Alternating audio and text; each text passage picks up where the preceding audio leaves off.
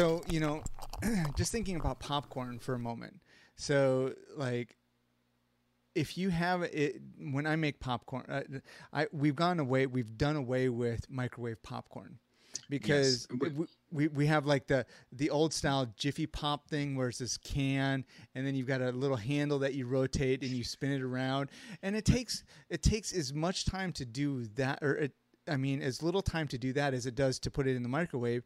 Most the definitely. You talked about Jiffy though. I mean, think we used to also put the little tin on top of the stove. There's all kinds of manual ways to make popcorn. When we, I had to go away from micro pop, microwave popcorn out of necessity because when we lived in a small apartment, there wasn't enough counter space to have a microwave, and it would have ruined the aesthetic. So, I haven't had a microwave in, I don't know, probably 14 or 15 years. Whoa. Really? A long time. Wow. Yeah, well, maybe not quite that long, but definitely, definitely more than twelve. That's quite a more than twelve years. I'm trying to think of when we, and so let me tell you also, we finally like initially it wasn't going to fit on the countertop, so then we bought one of those little kitchen like roll away racks with a butcher block top Right. for storage, and it Yeah. we made it work so that it fit on this the middle shelf, right? S- But then you're like bending over to get into the microwave, and two of them, two of the cheap little like sunbeam style microwaves, both fizzled out to the point of smoke, which is kind of scary. You live in a small Right. apartment with, in a building with multiple units, and your microwave starts smoking and smelling burnt. you're like, oh god, I'm not liable for this building. so after the second one fizzled, it was like, okay, it doesn't fit on the countertop.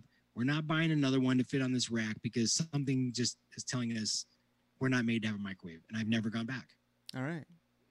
Well, and, and obviously you've been able to survive. You're here. Some days I do like shake my fist, like, damn, I wish reheating these leftovers right now came Right. to the microwave. Yeah. I mean, I, I, I definitely appreciate um, leftovers that are reheated in a pan uh, as opposed to the microwave. But sometimes it's just like, you know what? I want melted cheese on a tortilla now. And I don't And want I'm- to. Yes, now exactly. and also, I want to minimize the number of dishes I have to clean later. So if it was already in a storage container that is microwave safe, I don't want to then transfer it to another pan and dirty Uh-huh. the pan Yeah. and have to wash two to three items versus Right. just one that came out of the microwave. Yeah. Yeah. So if you're if you're thinking about um, popcorn like the the way that we think about popcorn, um, the the the automatic pop, and I'm just thinking now that I remember seeing an Instagram post from you. Weren't you making popcorn just in the last week or so that you posted something where you were Yes. in, in like even in a frying pan, like you don't need that special little hand crank. You just need to shake it. You don't. I've done it in um, three different pans, three different variations of pan in my kitchen. So I've done it in a saucepan, okay, that style where you'd see it in a commercial and the lid starts coming up because it really isn't big enough to hold all the popcorn. hmm so it goes pops vertical. I've done it in more of a like a skillet or not a, like a um a high walled fry Right. pan Yep. where it's more dispersed Mhm. and it becomes a shallow layer and has more room to pop. But my go-to is my favorite. Like I've got this Magnalite series. My mom had this pot growing up. It's an aluminum pot made in Australia years, years and years ago, decades ago. And we used to do fudge. We did stews. We did all kinds of stuff in this thing. And I always used, she used to bust my stones. Cause I'd be like, Mom, when you die, I want that aluminum pot. When you die, I want that aluminum pot. Because I remember like so many cool things in the kitchen using that pot. And I used to be the one to clean it because there was something really gratifying about scrubbing the aluminum with a SOS pad Right.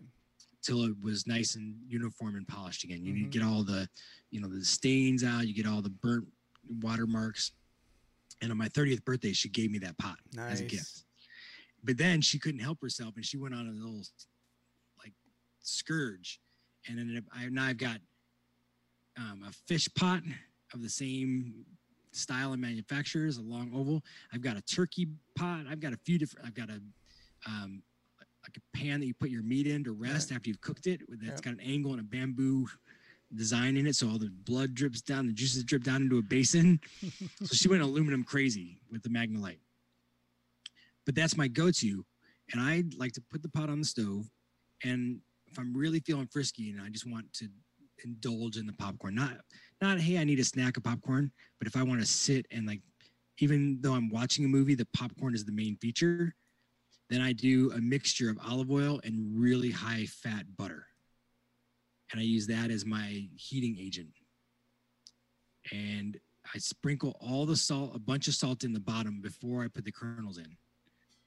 So that the, the butter, the oil, and the salt are all part of that cooking popping process and the ingredients get splattered right. all over the kernels. Right. Well, the uh, whatever the oil is that you use, right? That that makes a huge difference in the flavor. Generally, yes. we go we're pretty light on it just because we don't want a high caloric uh, popcorn. but um, you know, we so we do just a little bit of olive oil in it, and then to coat the kernels before they get too hot, and then just you know whatever your favorite salty seasonings are too, and you can keep that pretty low cal. So you know, I tried soy sauce one time actually as part of the liquid aspects of popping the popcorn. I don't recommend it. it, it not at all. It, I love the flavor of soy sauce. I would recommend getting like a freeze dried soy sauce powder or something like that to sprinkle on afterward if you love soy sauce like I do, because the liquid actually burned and splattered on the popcorn and it was kind of a ah. weird charry flavor I didn't oh, yeah. like. Yeah. And that, although now that we're thinking, I'm thinking about it, and we were talking about beers and other episodes, we could go with a bigger like porter or robust stout to complement that flavor and maybe kind of mask some of the splattered charred soy sauce aspects if you didn't want to throw the popcorn in the garbage and start over. Right, right.